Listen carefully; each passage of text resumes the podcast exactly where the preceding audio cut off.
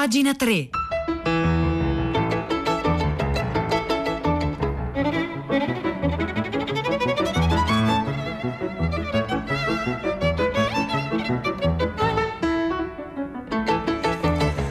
Buongiorno, un saluto da Nicola Lagioia, benvenuti a pagina 3, la cultura nei quotidiani, nelle riviste e nel web, 9 1 minuto 22 secondi di giovedì 11 febbraio.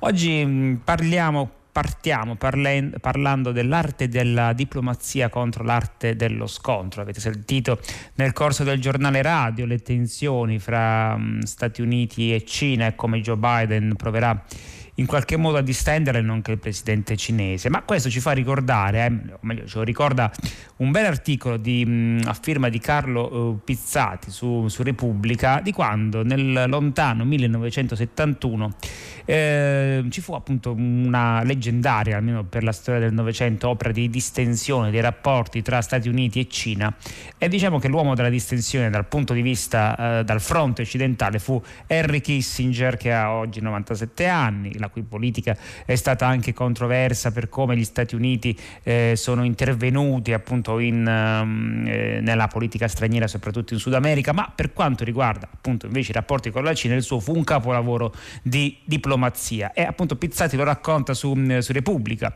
eh, oggi appunto che c'è una polarizzazione estrema dal punto di vista politico, forse un po' di diplomazia non farebbe male. Nel bel mezzo, così comincia il pezzo, di una sontuosa cena presso il palazzo presidenziale pakistano pakistano, quindi questa storia inizia in Pakistan, non in Cina, la notte dell'8 luglio del 1971 il consigliere per la sicurezza nazionale americano Henry Kissinger accusò un malore, mettiamolo fra virgolette questo malore, ora vedremo perché, forse a causa del cibo esotico, del caldo soffocante o dei troppi viaggi. Dopo Bangkok, Delhi, Islamabad era infatti l'ennesima tappa eh, di un tour asiatico così estenuante che appunto al seguito era rimasto soltanto un reporter americano.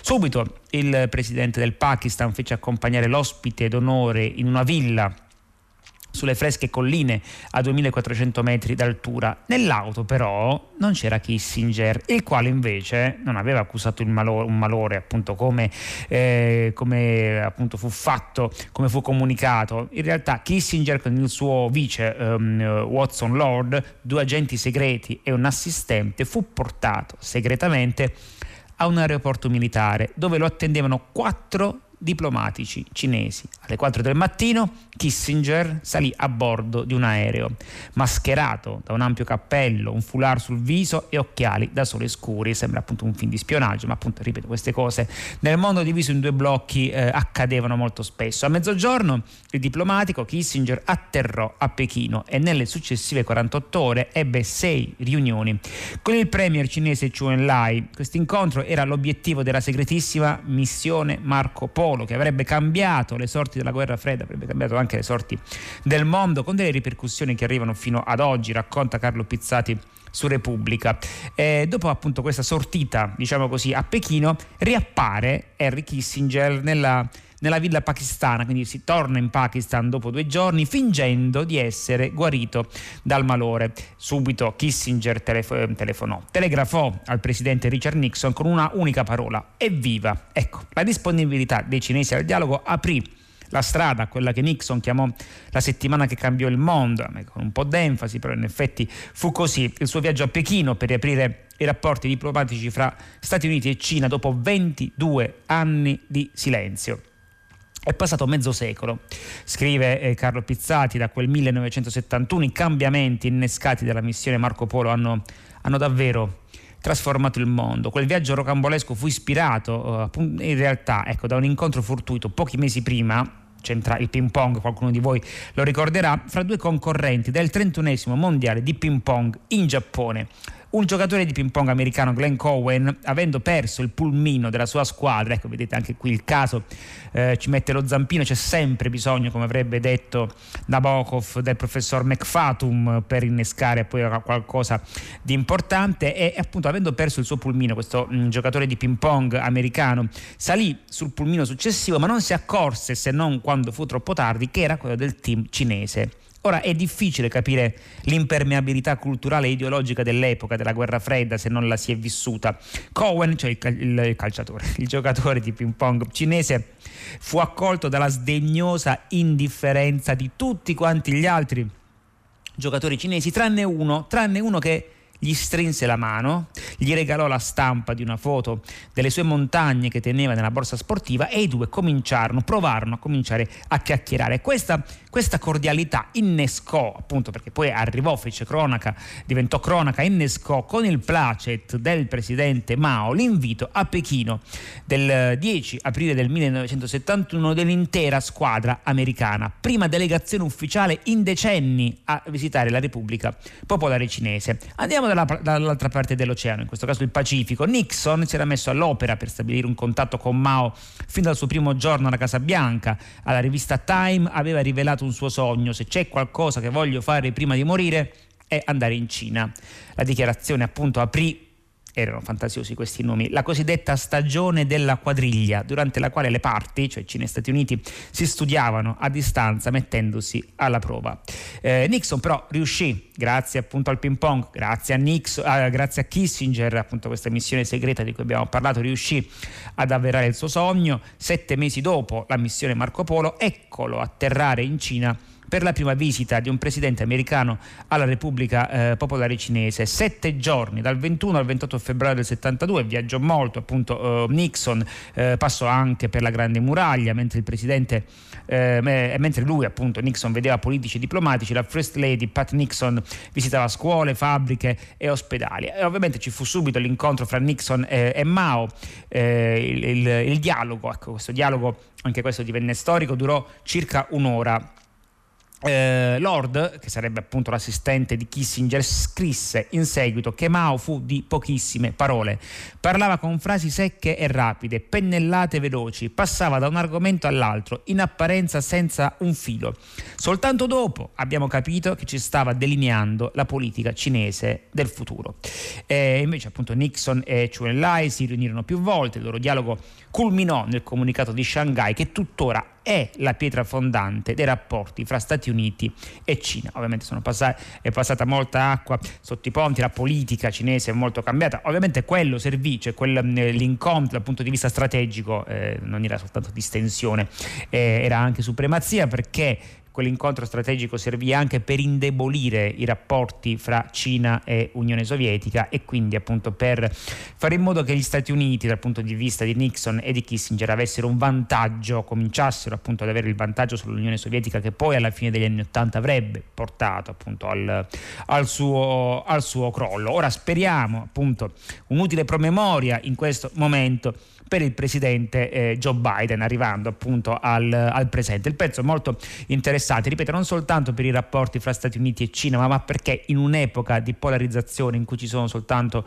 buoni e cattivi e ognuno ovviamente vorrebbe ascrivere se stesso tra la schiera dei cattivi, l'arte della diplomazia appunto corre più che mai utile se non appunto um, provvidenziale. Il pezzo comunque è a firma di Carlo Pizzati e lo trovate oggi su Repubblica.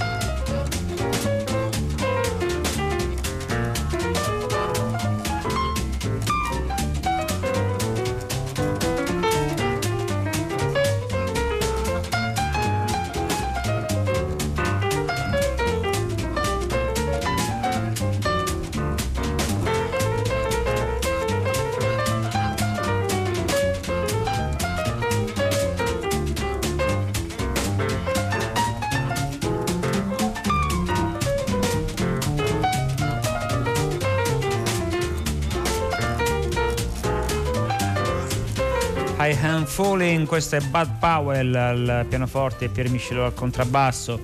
Eh, Kenny Clark alla batteria, I Am Falling ci accompagnerà in tutta, questa, in tutta la puntata di pagina 3 di oggi, giovedì, mentre abbiamo in collegamento Pietro del Soldato per tutta la città, ne parla a partire dalle 10. Buongiorno Pietro. Buongiorno Nicola, a te, alle ascoltatrici e agli ascoltatori di pagina 3. Allora, le parole del giorno sono transizione ecologica, di questo si è parlato in particolare un ascoltatore Daniele da Torino che ha chiuso il filo diretto di prima pagina, riferendosi ovviamente a questa anticipazione che cambia un po' tutto forma, nello sblocco della formazione del governo, anche se è solo un'anticipazione che a noi arriva dagli esponenti di associazioni ambientaliste che ieri hanno incontrato il presidente incaricato Draghi. Su questo voteranno oggi gli iscritti alla piattaforma riforma Rousseau, lo sappiamo, ma insomma quello che a noi interessa approfondire stamani, come ha già fatto l'ascoltatore Daniele, è che cosa significa questa espressione, la possibilità reale di mettere insieme l'ambiente e la crescita e lo sviluppo industriale. Dice Daniele, in realtà bisognerebbe proprio cambiare l'idea di sviluppo, pensare più alla distribuzione che alla produzione di ricchezza, che dirlo in questo momento storico, con la crisi anche di produzione che attanaglia l'Italia, è davvero difficile. Quindi in realtà cosa c'è dentro questa storia? La Francia ci ha provato no, a fare il ministero, ce l'ha ancora, ma il primo ministro se n'è andato dicendo proprio in base all'idea che non siano compatibili, il capitalismo, diceva l'ex ministro francese Hulot, e cura dell'ambiente. E noi ne parliamo stamattina, cerchiamo industriali, cerchiamo mondo dell'ambientalismo, filosofi che ne hanno ragionato, ma abbiamo bisogno anche degli ascoltatori. Dalle 10 in diretta Nicola, grazie.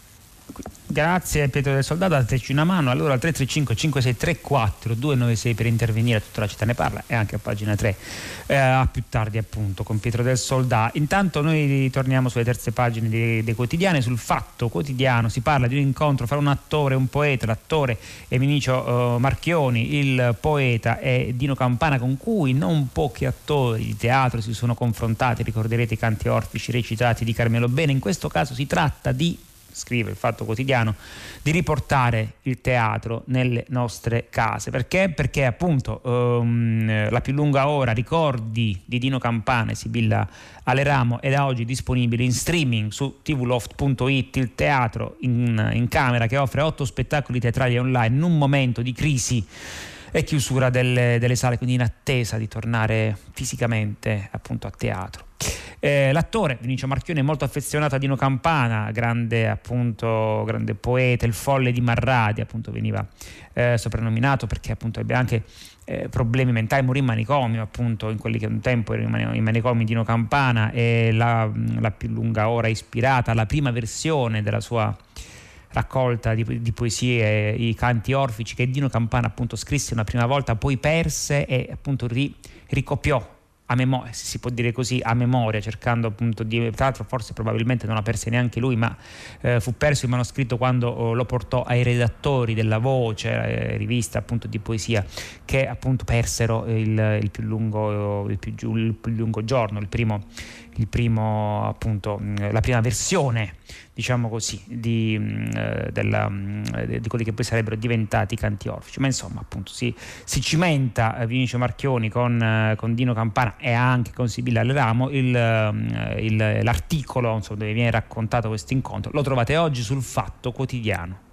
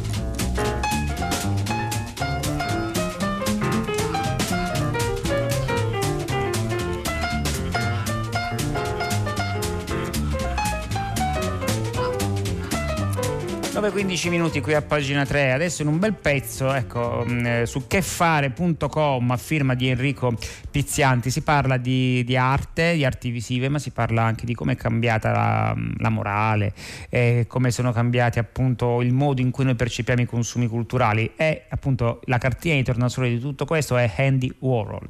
Nel 1963, quindi questa vi racconto appunto prendendola da chefare.com una storia abbastanza interessante. Nel 1963 Andy Warhol deve fare appunto un'installazione, gli viene commissionata un'installazione ehm, per, eh, che sarà esposta nel padiglione dello Stato di New York durante la fiera mondiale del 64.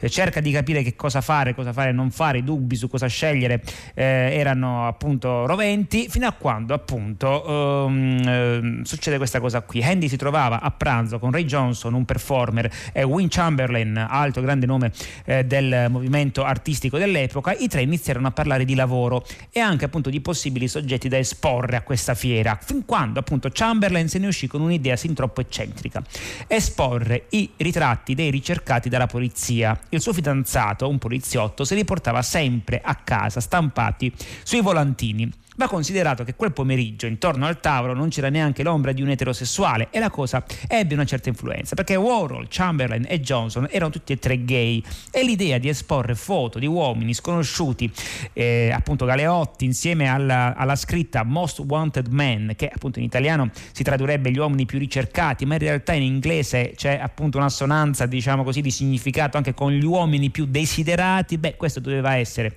una tentazione irresistibile. Il doppio senso erotico e appunto era chiaramente di ispirazione omosessuale, convinse i tre, appunto che anche erano molto divertiti dall'idea, a mettere a fare questa, eh, questa installazione, che però poi fu diciamo così, non ebbe mai luogo perché fu eh, completamente sepolta dalle, dalle, polemiche, perché appunto piazzare volte appartenenti a dei criminali in un evento simile, cioè una, una fiera così, eh, così, così, popolare e appunto anche frequentata dal pubblico comune, dovette risultare eh, scandalosa. Ma appunto oggi una installazione del genere come verrebbe percepita, verrebbe percepita in maniera molto diversa, perché i problemi sarebbero altri, problemi etici, scrive Enrico Pizzianti appunto su chefare.com. Eh, viene naturale oggi rimpiangere quell'opera mai esposta. Attenzione però, siamo davvero sicuri, come si diceva, che al giorno d'oggi un'installazione simile sarebbe stata accolta a braccia aperte? Non credo, anzi sono certo che avremmo eh, avuto una serie di problemi. Prima cosa, innanzitutto esporre indagati o detenuti al pubblico ludibrio oggi sarebbe del tutto inaccettabile. Lo abbiamo imparato con i social e ormai lo abbiamo capito quasi tutti, non si può pubblicare la foto di qualcuno senza il suo consenso. Il tutto sarebbe stato reso ancora più grave visto che Warhol lo faceva a scopo di lucro. Ma non c'è soltanto la questione di, di, di privacy che appunto nel 1963 non si poneva. Secondo problema, tra quei 13 uomini ce n'erano alcuni condannati, ma la maggior parte erano dei semplici ricercati che non erano ancora stati giudicati definitivamente, cioè non c'era una condanna passata in giudicato. Eh, chi aveva detto ad Andy appunto che basta essere accusati di qualcosa per potersi vedere esposti con le foto segnaletiche della polizia in una fiera a mo' di provocazione. Oggi l'avvocato degli accusati e anche quello dei condannati porterebbe Andy Warhol alla bancarotta a suon di querele. Ma non basta. Terzo problema Oltre alla privacy violata e al giustizialismo, c'è anche appunto un altro problema. Il razzismo, infatti, ben sette di quei volte appartenevano a cittadini italiani o originari del nostro paese. Se l'artista facesse un balzo dal 64 al 61 e arrivasse dritto nel presente, si stupirebbe così tanto da rimanere disorientato, appunto scoprirebbe che quel suo gesto è colpevole di razzismo implicito e sarebbe stato il peggiore dei suoi eh, errori. In realtà però appunto eh, le le polemiche non si sono del tutto uh, sopite perché molte volte questa serie eh, è stata invocata come legittima dalla comunità gay statunitense eh, e questa censura considerata immeritata. Si è innescata quindi intorno appunto a quest'opera mai diciamo così esposta una, oggi eh, una competizione fra gruppi sociali discriminati e fra appunto diverse minoranze. Il motivo di questa ehm, quindi appunto quell'opera per la comunità gay fu significativa, in qualche misura potrebbe esserlo anche oggi, ma elevandola appunto nella nostra contemporaneità contemporaneità al grado di opera, di opera progressista, si farebbe un torto alle altre minoranze, quelle dei detenuti, dei migranti ingiustamente accusati e schedati dalla polizia eh, statunitense e poi appunto tutta eh, la questione, come dicevamo, della, della privacy. Quindi appunto sarebbe un'opera ancora oggi controversa, ma per motivi completamente diversi a, a quelli per cui appunto lo veniva considerata tale nel 1900, all'inizio degli anni 60, nel 1963. Il pezzo è molto appunto interessante, eh, è a firma di Enrico Pizzianti e lo trovate su chefare.com.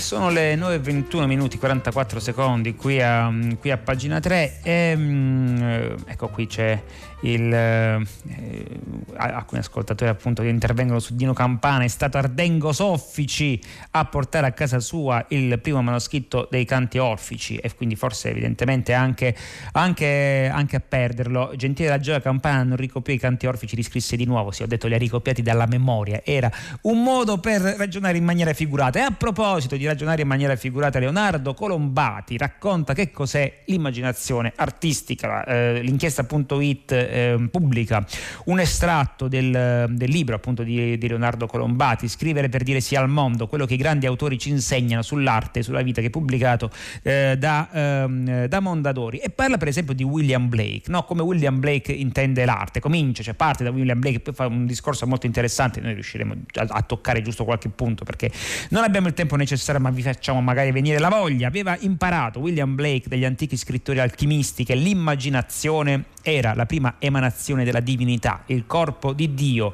e ne aveva tratto William Blake la conclusione che, questo è un passaggio molto interessante, che le arti immaginative sono quindi la più importante rivelazione divina e che la comunione di tutte le creature vive- viventi, sia giuste che peccaminose, suscitata dalle arti immaginative, è il perdono dei peccati predicato da Cristo, questo William Blake.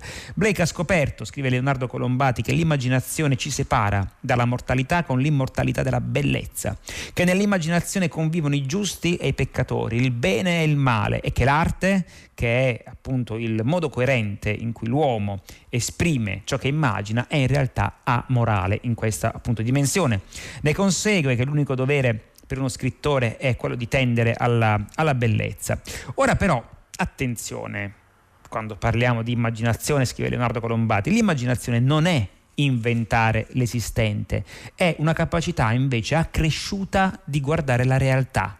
Avere fantasia, ammoniva Thomas Mann, non significa immaginarsi qualcosa, significa dare importanza alle cose, significa guardarle in modo particolare. Stiamo parlando del rapporto, questo è di nuovo Leonardo Colombati sull'inchiesta, fra la realtà è il modo in cui possiamo rappresentarla, un rapporto che è molto complicato, visto che il linguaggio è inadeguato a cogliere la ricchezza della realtà percettiva.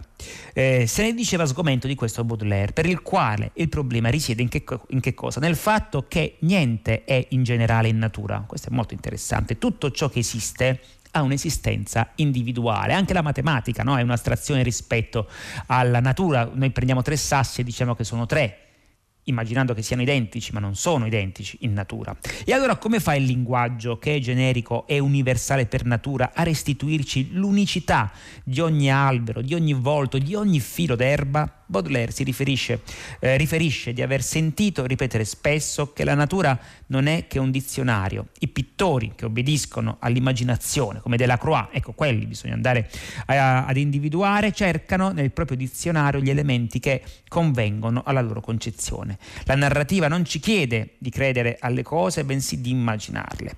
E poi appunto continua, parla appunto di, mm, di Gregor Samsa, appunto che è pur essendo eh, trasformato in un grosso insetto è una delle creature più reali in realtà nella nostra percezione che noi possiamo individuare che, che, mm, attraverso la letteratura. Poi parla di Stevenson che ricordò come i personaggi e la storia dell'isola del tesoro gli siano venuti in mente quando, non sapendo cos'altro fare, un pomeriggio disegnò la mappa di un'isola. E disse, appunto Stevenson, l'avevo colorata in modo elaborato, con un bel effetto la forma che le avevo dato catturò la mia immaginazione con una forza che non è possibile esprimere. Ero affascinato dai suoi porti come fossero sonetti e con l'inconsapevolezza del predestinato intitolai la mia impresa, cioè questo disegno, L'isola del tesoro, che poi è diventato uno dei libri appunto più, più noti, più, più, più belli, più amati, non soltanto della nostra adolescenza, della nostra infanzia, perché insomma andrebbe riletto. Pensate soltanto all'apparizione, ecco cosa mi viene in mente, di Long John Silver la prima volta nell'isola del tesoro. Comunque, insomma, questo bel pezzo eh, che in realtà è tratto eh, da, un, eh, da un libro, scrivere per dire di sì al mondo, quello che i grandi autori ci insegnano sull'arte e sulla vita eh, di Leonardo Colombati, edito da Mondadori, lo trovate questo estratto su l'inchiesta.it.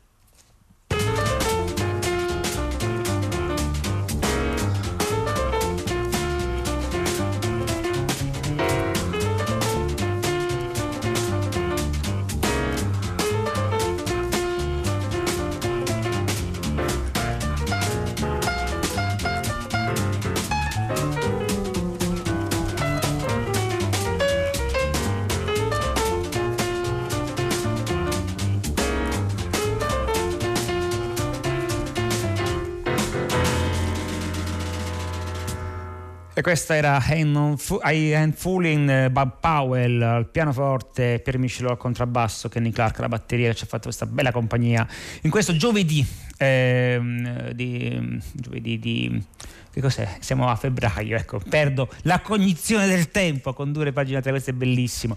Allora, eh, Giunpa Lairi su Primo Levi, questo appunto è invece il pezzo che trovate sulla stampa, si parte da un libro bellissimo, sistema periodico di Primo Levi, non è il, il libro più noto di Primo Levi, ma è un libro veramente pazzesco. Più di una volta ne abbiamo parlato qui a pagina 3, libro del 75 di forma decisamente ibrida, scrive Giunpa Lairi sulla stampa parlando appunto di un racconto di Primo Levi, si trova il primo capitolo, una frase eh, sulla diaspora ebrea che si conclude così. L'uomo è centauro, groviglio di carne e di mente, di alito di vino e di polvere. Questo sdoppiamento è per Primo Levi insito nella condizione umana, quindi sulla figura del centauro in Primo Levi che si concentra appunto eh, Giunpa Lairi, ma già in un'intervista del 1966 Levi dichiara di essere lui stesso un centauro, io sono un anfibio, un centauro, sono diviso in due metà. Divisione è una delle parole chiavi eh, per Levi, l'altra è il suo contrario, cioè combinazione.